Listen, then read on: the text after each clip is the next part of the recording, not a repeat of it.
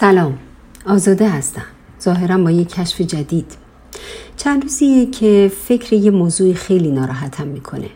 موضوعی که واقعیه و نه ذهنی و ساخته خیالاتم.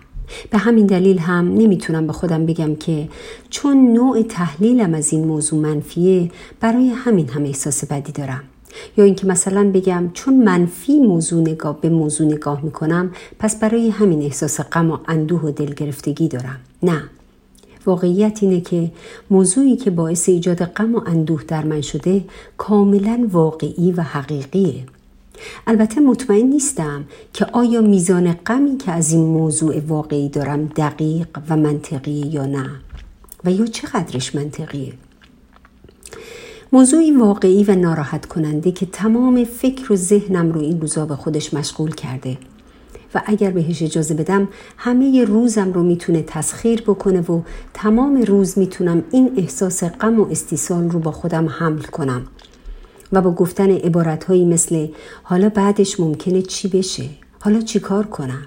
یا اینکه من می‌دونم اگه اینطور بشه قطعا فلان اتفاق بعد هم به دنبالش خواهد افتاد. این چیزا حالم رو بدتر و خرابتر از این که هست هم می‌کنه.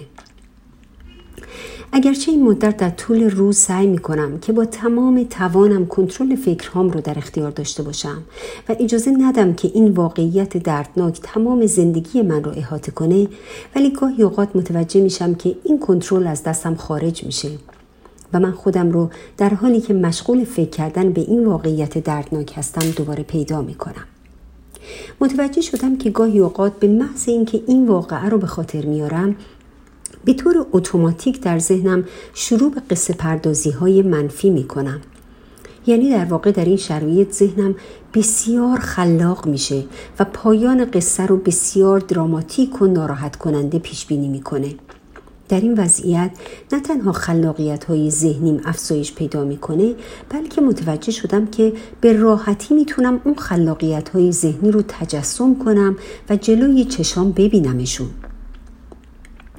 در این لحظات متوجه میشم که دچار استراب شدیدی میشم. یعنی تپش قلب می‌گیرم. بدنم مخصوصا دست و پاهام شروع به لرزیدن می‌کنه و عرق سردی روی بدنم میشینه. راه گلوم بسته میشه و نمی‌تونم هیچی بخورم. در این شرایط کاملا قادرم خودم رو در اون شرایط فاجعه بار تصور کنم و ببینم. در این لحظات غم تمام وجودم رو فرا می‌گیره و اگه بخوام به میزان غم و اندوه هم از یک تا صد نمره بدم حتما نمره صد یعنی بیشترین میزان غم رو در نظر خواهم گرفت. جالب اینجاست که سرعت حرکت افکارم در ذهنم گاهی اونقدر سریعه که من باید دنبالشون بدوم تا بهشون برسم. افکارم به یک چشم برهم زدنی از نقطه صفر به صد می‌رسه. و دنیا رو در برابرم تیره و تار می‌کنه. در این لحظات من از قدرت خلاقیت ذهنم در عجب میمونم و نمی‌دونم این همه خلاقیت و توانمندی از کجا اومده و چطور می‌تونم متوقفش کنم. در این چند روز که ذهنم مشغول این داستان شده متوجه شدم که در این لحظات ذهنم حتی قادر خواهد بود سناریوی یک فیلم یا نمایشنامه بسیار درام رو بنویسه و کلی ها من جمله خودم رو حسابی به گریه بندازه. یعنی در این حد توانا و خلاق میشه. راستش امروز وقتی برای چندمین بار ظرف هفته گذشته عکس های بدنم دوباره اتفاق افتاد به طوری که می‌تونستم صدای قلبم رو در گلوم بشنوم به خودم نهیب محکمی زدم و گفتم دیگه کافیه. باید قبل از اینکه اوضاع بدتر بشه به خودت کمک کنی. و بعد طبق معمول همیشه وقتی خودم رو در شرایط دشوار می‌بینم شروع کردم به جستجوی افسار مغزم تا اون رو مجددا پیدا کنم و محکم در دست بگیرم و مطمئن باشم که دیگه رهاش نخواهم کرد. اولین قدم جهت کمک رسانی به خودم این بود که به محض اینکه متوجه شدم که مغز خلاقم آماده به ساخت و ساز مجدد داستان و تمام کردن اون داستان به بدترین وضع ممکنه خودم رو با نام صدا زدم و از ذهنم خواستم که سریعا فعالیتش رو متوقف کنه و بعد بلا فاصله وضعیت رو اونطور که در واقعیت هست برای خودم تعریف کردم بدون کوچکترین حذف و اضافه ای. بدون اضافه کردن نظرات شخصی خودم و پیشبینی های احتمالی که ممکنه بیفته یا نیفته.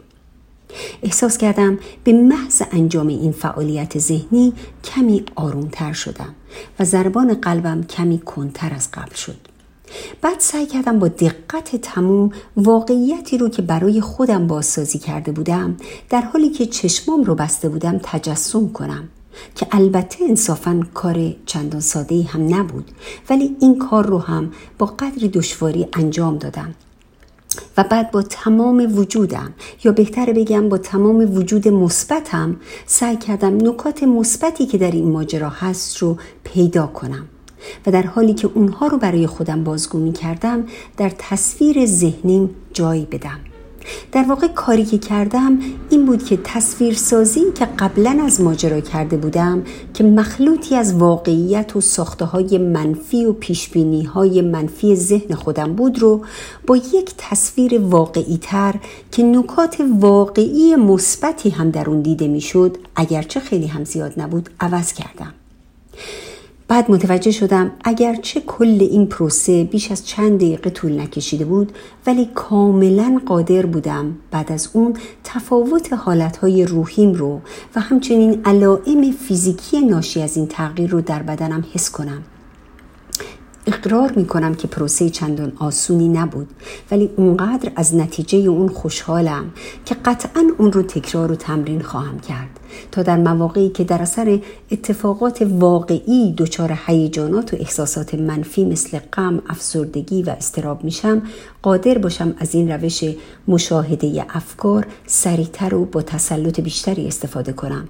چرا که واقعیت امر اینه که به قول قدیمی ها در همیشه روی پاشنه نمیچرخه و زندگی واقعی مثل میوه خریدن تو ایرانه. جدا کردن در کار نیست در همه. همه ما توی زندگیمون روزهای خوب و شاد داریم. همونطور که روزهای سخت و تلخ هم داریم.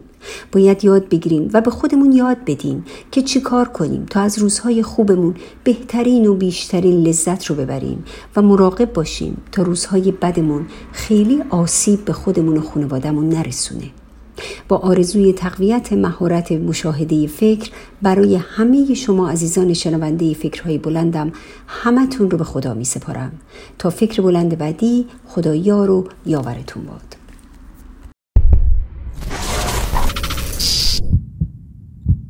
ششصد و سیزده پانصد و بیست سی و نو بیست.